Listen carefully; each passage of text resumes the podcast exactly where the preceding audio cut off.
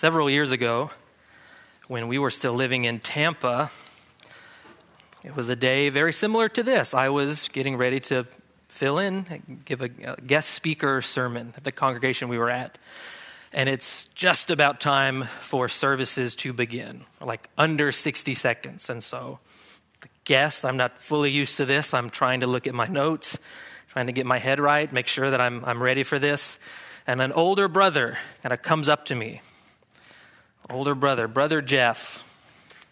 And he says, Brother Allen, I have a burning question for you. Burning question. Less than 60 seconds, remember, until we're about to start. And I said, Jeff, go ahead. Absolutely.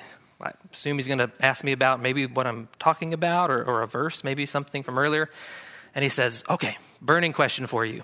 Have you ever known anyone who says they like science fiction, but they don't like stories about time travel. I thought about it for a moment, didn't take long, and I said, No, Jeff, I haven't ever encountered that. And he looks at me and he goes, Yeah, me neither. And just goes off to sit down. I learned that day that Jeff and I had very different definitions of what a burning question was. also, that Jeff had some great ideas running through his head all the time. To me, that did not meet the, the threshold of a burning question, right? We, we deal with questions, all of us, all day long, every day. Like we're asking people questions, people are asking us questions. But occasionally there are truly burning questions, but those are special in, in several ways, right? They are important to some degree.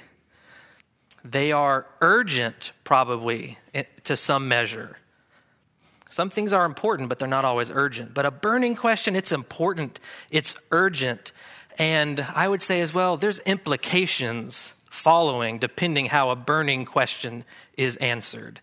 If a question meets those three categories, now I'd be on board. Now I'd say that is truly a burning question. And that's what I want us to consider tonight as we are in the Word together a few burning questions, specifically, burning questions from Babylon's furnace. I'm excited to be with everyone here tonight. Thank you for being here. We're going to spend time in the Word, which we know is going to enrich us. It's going to be beneficial to us. And so I invite you to grab your Bibles and be ready to dive in with me as we talk about some burning question from Babylon's furnace. Go ahead and turn over to Daniel chapter 1, if you would. We'll be really considering two accounts in the lesson tonight, and they are pretty familiar to us, I think. If we have, especially if we've grown up in the pews, we know the two stories that we want to talk about tonight. And some of you may already be like, wow, the furnace, Alan, that's, that's chapter three. You're taking me to chapter one. You've mistitled your lesson here. Not so fast, my friend. Yes, the physical furnace that Nebuchadnezzar builds, we're going to read about that in a little bit in chapter three.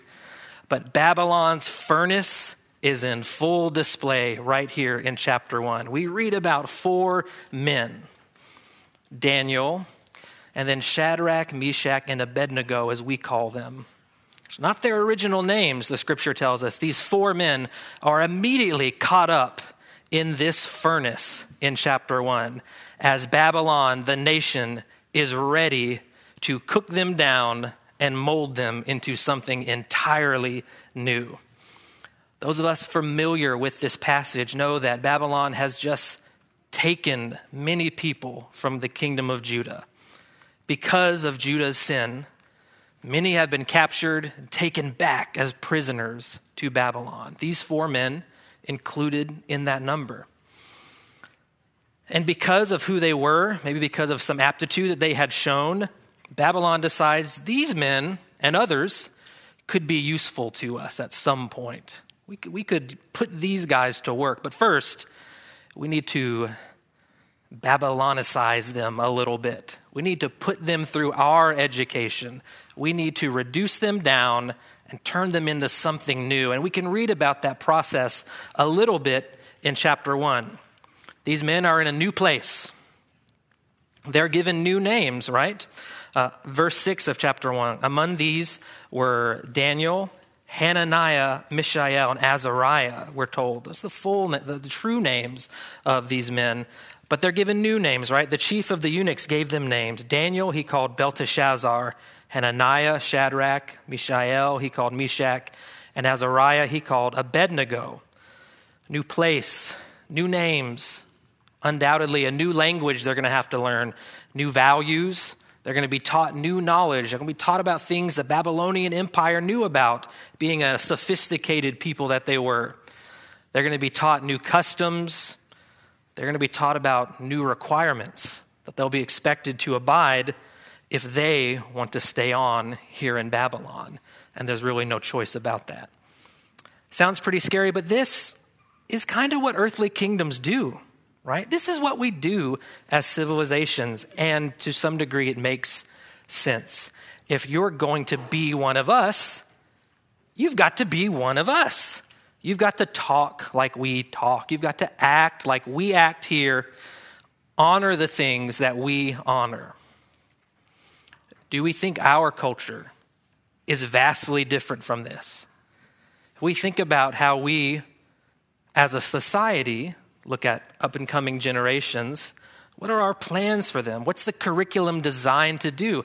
It's designed to turn people into what we think are, are good Americans. We are going to teach you our values. You're going to learn English. You're going to learn our history. You're going to eat American food in school. You're going to learn to value independence, freedom, autonomy. You're going to defend education as an important thing, financial security, tolerance at all costs. You're going to adopt belief systems rooted in science, logic, pragmatism. And it doesn't matter if you are in public school or private school, if you're using homeschool curriculums, all of these, to some degree, are designed that way intentionally. And in a lot of ways, we'd say, well, that makes sense. And that's, that's probably good in a lot of ways. As a society, it makes sense to teach people this is what is important to our society here. And in other ways, it's not so great. At work, you get out of school, you go to work, same thing continues. What are the corporate values where you work? You're going to learn these, you're going to incorporate these into your work. We value innovation, we value productivity, we value results at all costs. You are going to learn to produce these values. And in every other aspect of our lives, we're always being shaped by society. Buy this and you will be happy. Follow your heart, no matter what. The greatest love of all is learning to love yourself. This and so many other things valued in our society are constantly bombarding us. We face it in a different way than the men we're talking about, but we face it just the same as them to some degree. And we have choices the same that they did. Now, we it was read before us just as we started our service, the, the particular choice in question in chapter 1. Would these men eat this food that was set before them? This food that was not lawful for them to eat. And if you've never read this before, you might wonder, you might have some intrigue, there's some excitement. Are they going to eat it? It looks like everyone else from Judah is eating it. What are these four men going to do? But as we read, they said, We're not going to eat that. And they go to the eunuch and they offer a compromise. They say, We're not eating that, but so you feel better about this, give us something we can eat and test us. Let's see if it's going to put you in danger or not. Because the eunuch is scared. If I don't feed you the king's food and then you look not very healthy, that's going to come back on me. We, it was read for us that providentially, or I should say miraculously, God takes care of these four men, and they look healthier than ever, just eating vegetables. And this is not, this is not a, a passage where we'd say, see, just eat vegetables and you'll be healthy. Or this is a miracle that is happening. These guys get fit off of just vegetables and they look better than everyone that's eating meat and eating these other things. God takes care of them. But there is a burning question for us as we read this, something not directly spoken to us in the passage, but we have to consider it.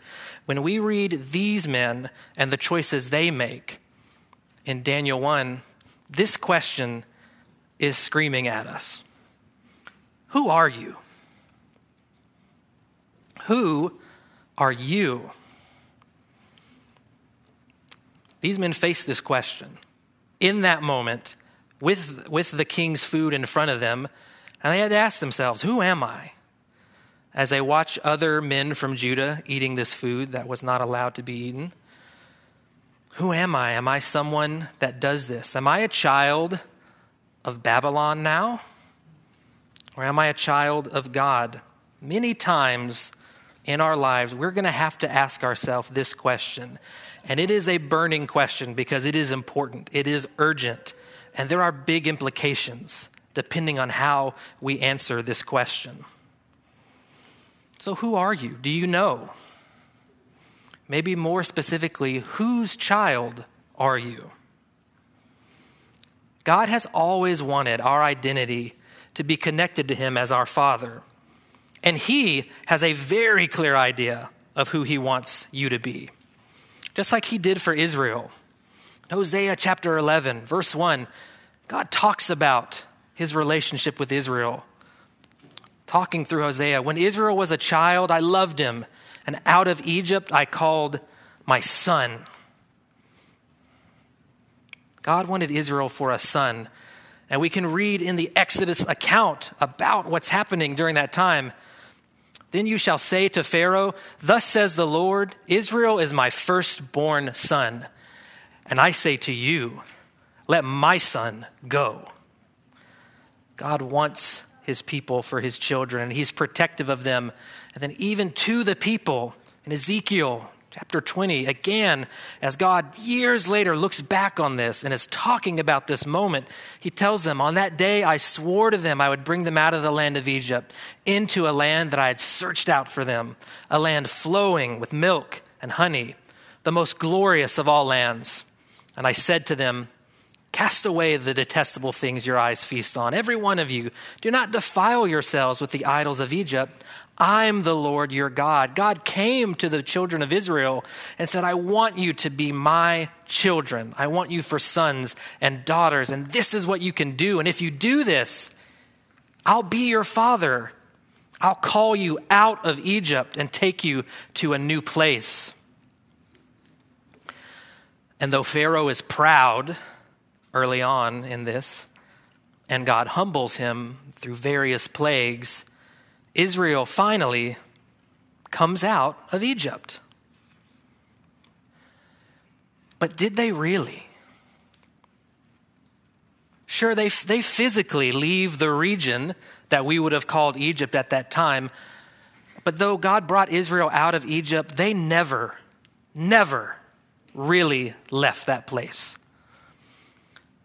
It's not until Exodus 13, uh, 16, that quickly, the people of Israel are saying this Would that we had died by the hand of the Lord in the land of Egypt, when we sat by the meat pots, ate bread to the full. For you have brought us out into this wilderness to kill this whole assembly with hunger.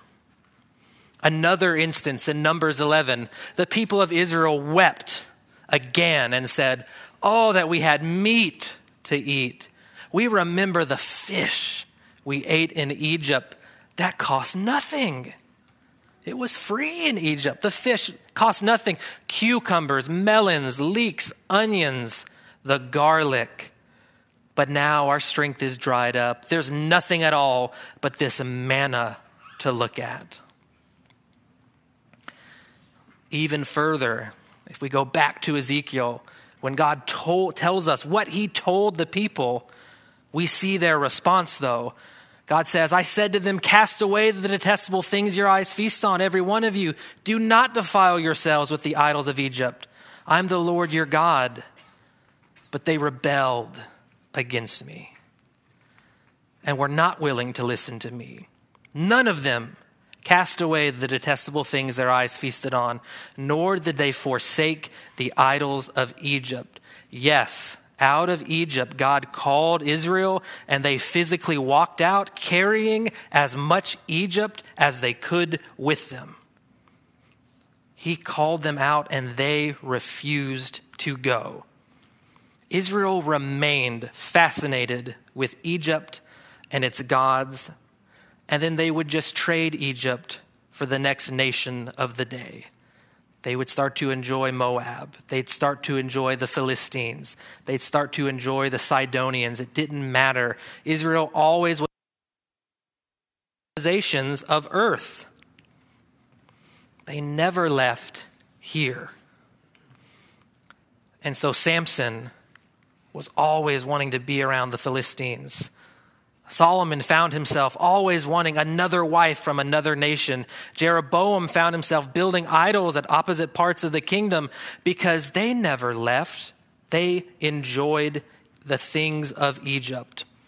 And Egypt symbolizes all the things that we think about when we think about a nation. The scripture starts using Egypt as an example. It will switch to Babylon as history goes. It will switch to Rome later. And yet, these are all the same example. These are kingdoms of earth. And it's hard for us to let that go. It's hard for us to say, I'm not a child of this kingdom, I'm a child of God. But Jesus shows us the path of the true child of God. It's fascinating. In Matthew chapter 2, we can read about the history of Jesus' early life on earth when he's still a child in Matthew chapter 2. Now, when they had departed, behold, an angel of the Lord appeared to Joseph in a, in a dream and said, Rise, take the child and his mother and flee to Egypt and remain there until I tell you, for Herod is about to search for the child to destroy him. And he arose and took the child and his mother by night and departed to Egypt and remained there until the death of Herod. This was to fulfill what the Lord had spoken by the prophet Out of Egypt I called my son. Fascinating example where Jesus goes and spends time in Egypt until Herod dies and then comes back. And Matthew says, This is what Hosea was talking about that that was about Jesus, that he would come out of Egypt one day, just as Israel came out of Egypt. And that is true physically, both of them did. But Jesus actually comes out of Egypt when God calls him. At every time in his life where Jesus is called to come out of the world, to be different from the world, he answers the Father's call and comes out of Egypt unlike the sons of the past. Jesus proves himself to be the true Son of God because when he is called, he actually comes. All those who are led by the Spirit of God are sons of God. Jesus shows us that path, and Paul reminds us here in Romans. This is how Jesus lived his life when he was on the earth. And so, he could be only 12 years old but be explaining to his earthly parents that he had to be about his father's business. Jesus could have nothing at all to eat and yet tell his disciples, I have food to eat that you don't know about. My food, said Jesus, is to do the will of him who sent me and to accomplish his work. John 4 32. Jesus could be declared to be a well pleasing Son of God in Luke chapter 3 as the Spirit comes down like a dove, and, and those around hear the voice of God saying, This is my Son. And interestingly enough, right after that happens, Luke takes us into a genealogy connecting Jesus all the way back to Adam, who Luke calls Adam, the Son of God. Luke pointing out Jesus fulfilling what Adam could not do what the people of Israel could not do be a dutiful child and come when the Father calls. Christ succeeds where Adam, where Israel, where we often fail.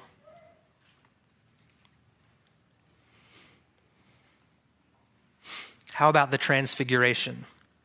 Fascinating passage to read about the Transfiguration. Jesus' life was completely focused in accomplishing the Father's will in coming out of the world to do the Father's will. We read about the Transfiguration. We read it in several Gospels. We read about Jesus taking Peter, James, and John, going up in a remote area to pray.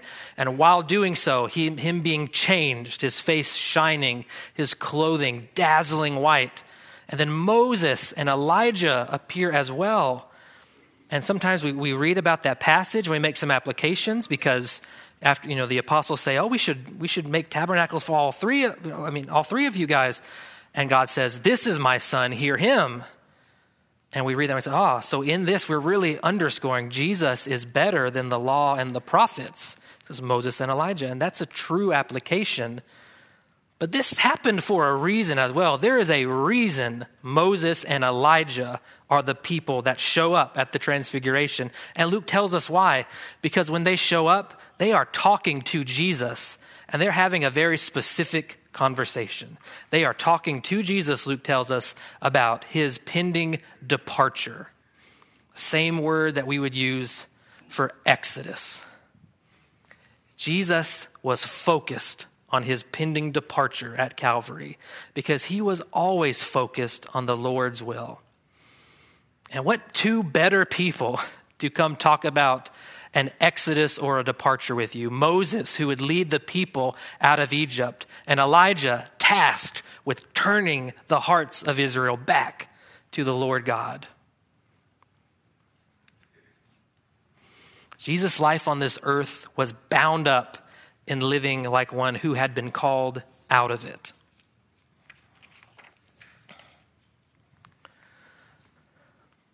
And that had implications for him. Though he was a son, he learned obedience from what he suffered. We're told in Hebrews 5 8. Being found in appearance as a man, he humbled himself by becoming obedient to death, even death on a cross. If you ask Jesus, Who are you? How would he have answered? concerning his son, who was descended from David according to the flesh, and was declared to be the Son of God in power, according to the Spirit of holiness by his resurrection from the dead, Jesus Christ our Lord. The scripture tells us that's the resurrection which proves to us that Jesus is the Son of God. But you cannot be resurrected if you have not died. And Jesus was obedient to the point of death and vindicated by the Father in the resurrection. God calls us out of this world, calls us to come out of Egypt, called Daniel, Shadrach, Meshach, Abednego, come out of Babylon. Do we heed that call like Jesus, like the men we're speaking about, or do we ignore it like Israel? Do we know whose child we are? If you do not know who you are, that is a burning question you need to answer tonight. Daniel, Shadrach, Meshach, and Abednego, they knew it. They acted like sons of God rather than sons of Babylon. And so our story continues for tonight. We're skipping over chapter 2 which we can read about Daniel. But we continue in the chapter 3 where Daniel, not, not included, but Shadrach, Meshach, and Abednego. This story may be even more well known than the first chapter. There's so, probably every kid in the auditorium could tell us, tell me this story. Tell me about Shadrach, Meshach, and Abednego. Tell me about the fiery furnace. Kicks off in chapter 3, where we're told Nebuchadnezzar has built a huge image. And he has big plans for this image. He's decided that he has a special band of musicians, and whenever they play, everyone, everyone is to fall down and worship this new image. And just in case that's not clear, he has a contingency plan. While he's building the huge image, he's also built a massive furnace which has one sole purpose people that don't worship the image, they go inside. Don't, don't let the symbolism of that be lost on us either. Nebuchadnezzar is ready to burn away what he feels are the impurities in his kingdom. He is ready to refine Babylon further and make people get on board.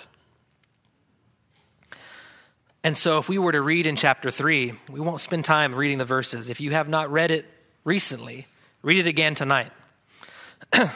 Shadrach, Meshach, and Abednego, we know they don't participate.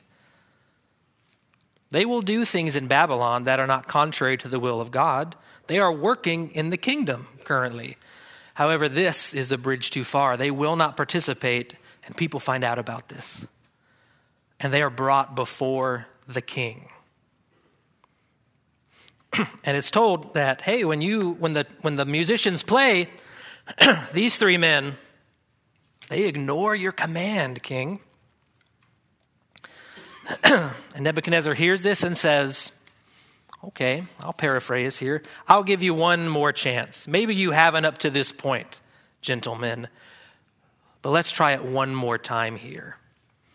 I'm going to call the musicians in here. They're going to play, and I'm going to watch and see what you do.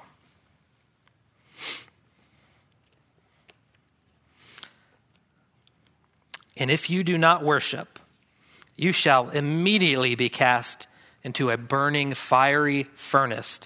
And who is the God who will deliver you out of my hands? And those of us who know the story, or if we're reading it for the first time, verse 16 Shadrach, Meshach, and Abednego answered and said to the king, Nebuchadnezzar, we have no need to even answer you in this matter. But they still do. 17 If this be so, our God who's able to who we serve is able to deliver us from the burning fiery furnace and he will deliver us out of your hand, O king.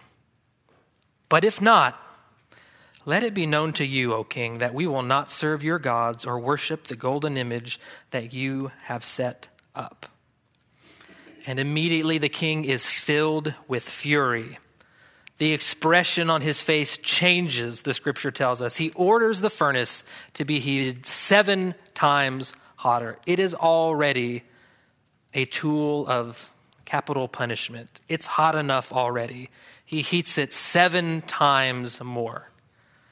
And they take these men and bind them and take them to the fiery furnace. These men who have done everything God has wanted them to do. They have kept themselves pure from the king's food. They have restrained themselves from worshiping this golden image. And when, when questioned by it, they confidently say, We don't answer to you. We're not going to do this. Do what you will. Incredible faith by these men. And yet they are grabbed and bound and taken to the furnace and thrown inside of it. And if we were reading this for the first time, we might have a burning question in this moment. We might really be wondering where is God right now? We might be saying, because God brought these men here to Babylon, and they have done nothing but serve him and speak his truth, even to power and at, at fear of great pain and death. Where is God right now? Why did he not stop this? How did this get so far? Why, are, why is this happening to these good men? This could be a question we often ask as well in our own lives, right? Maybe we don't verbalize it, but we feel it sometimes. When we have certain financial distress and we wonder, where is God? I need help. We're losing a loved one to an illness. Where, where is he? Losing a loved one to the world. Why is this happening? When we're anxious or despairing about something, when our bodies are sick, when our friends turn against us. So many other things, right? That we wonder, where is God in all of this? We can feel hopeless. We can allow ourselves to feel betrayed. But as we talked even this morning in David's lesson, the existence of difficulty or struggle is not evidence of the absence of God.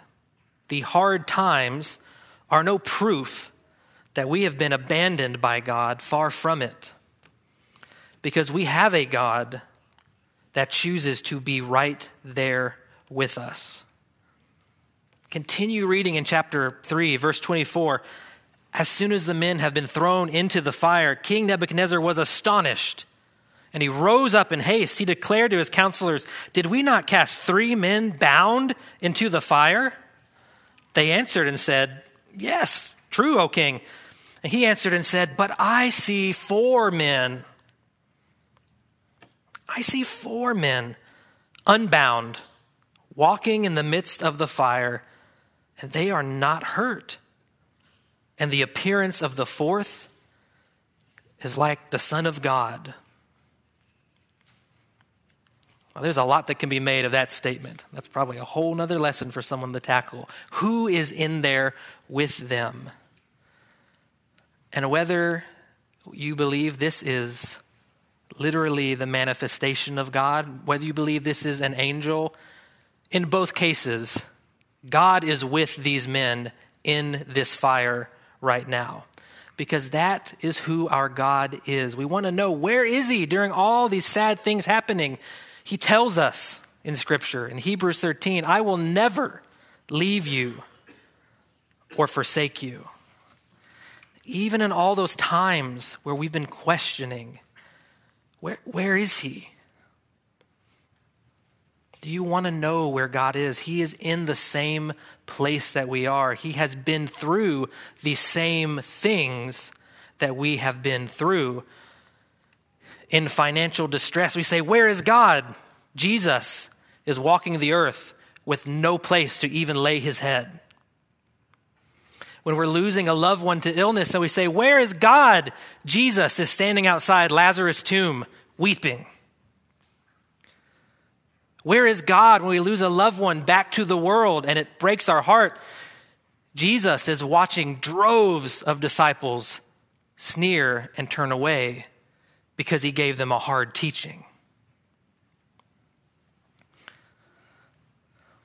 Where is God when we're anxious, when we're despairing? Jesus is praying in the garden with sweat like blood. Where's God when our bodies are sick, they're beginning to fail? Jesus is being crushed under the weight of a cross. Where's God when our friends betray us, when the world turns against us? Jesus is in the courtroom with one of his dear friends outside saying, I don't know him.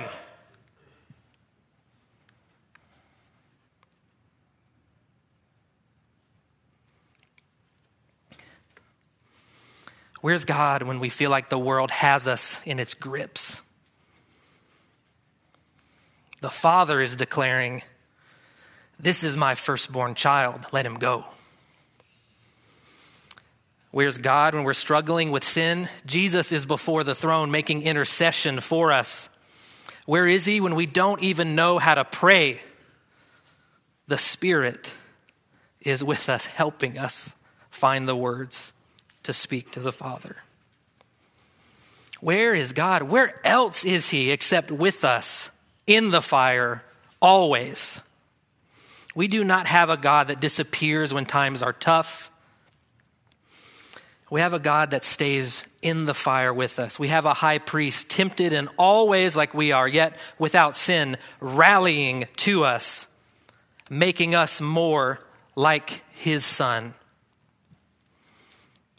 Peter writes to Christians telling them, Do not be surprised at the fiery ordeal that's come to test you, as though something strange were happening to you. Peter says, This is the plan. This is how our God is working. Everyone who wants to live a godly life in Christ will be persecuted. Paul needed Timothy to understand that. Again, to the church in Rome, indeed, everyone who wants to live a godly life in Christ will be persecuted. I think I might have the wrong verse there. In, in, in Romans chapter 8, we read about Jesus not being spared. Starting in verse 31, uh, what then shall we say to these things? If God's for us, who can be against us? He who did not spare his own son, but gave him up for us, how will he not also with him graciously give us all things? Here we go. And the discipline has a purpose. It is for discipline that you have to endure. God is treating you as sons. For what son is there whom his father does not discipline? That first question, if we said, Yes, I'm a son of God, I'm a daughter of God, well, that means discipline is coming. Paul to the Philippian church, I want to know Christ. Yes, to know the power of his resurrection and participation in his sufferings, becoming like him in his death, and so somehow attaining to the resurrection from the dead. The trials, the suffering, the pain, the difficulty, the fire that we are in is making us more like the Son. And if we can partake in his suffering, in his death and his pain, then one day we can partake in his resurrection as well. It's hard in the moment, and we wonder, where is God? But be reminded by Shadrach, Meshach, and Abednego that he is with us, even in the fire. And he will treat us differently at times. Each of us will have a different experience with that. Peter found himself in prison, waiting to be executed in the book of Acts, and the Lord comes and saves Peter from death. And just earlier in that chapter, James has been arrested and is in prison, waiting to be executed, and the Lord saves James through death. And we don't like that. We say, I want the Peter treatment. I don't want the James situation. But consider just a moment who really received a greater deliverance in that chapter. Peter was saved, yes, brought out of the prisons, reunited with Christians. James was called home to be with the Lord. Sometimes God will save us from our troubles, sometimes He will save us through them but He is always with us. And so we come to the final burning question, and it's a short one, not as long as the others we've talked about. At the end of our passage in Daniel chapter 3, having seen everything that has just occurred, having seen the men come out of the furnace, not even smelling like smoke, Nebuchadnezzar is stunned by this and says, Things have to be different. And he makes a proclamation. Therefore, I make a decree, the king says in, chap- in verse 29. Any people, nation, or language that speaks anything against the God of Shadrach, Meshach, and Abednego shall be torn limb from limb. Their houses laid in ruins, for there is no other God who's able to rescue this way. When Nebuchadnezzar encountered these stories and saw what our God can do and is doing in people's lives, that changed him a little bit, and he, he turned a new leaf for a little while. When we consider this story, when we, when we read about our Father in this way, here's the final burning question for each and every one of us tonight What now? Nebuchadnezzar saw this and he had a what now moment. He was prompted that he needed to do something. He needed to make a change. He needed to do something. I don't know how else to say it. How do we feel when we are encountering this account of the Lord? Are you prompted to do something? Are you prompted to make a change? Is what now a burning question for you? Have you taken account of your life and have you said, I, don't know how I would have answered that first question, who am I before, but I want to be a child of God? Do you want to put on Christ in baptism? Do you want to come out of Egypt and be part of God's family? Maybe you have done that previously, but for a while you have been wondering along, where is God? And you have not been living like He is with you at all times, like He is. What now? What will you do with this story of great faith tonight? Opportunity is available to you, and we welcome you to come forward and help you in any way that we can while we stand, while we sing.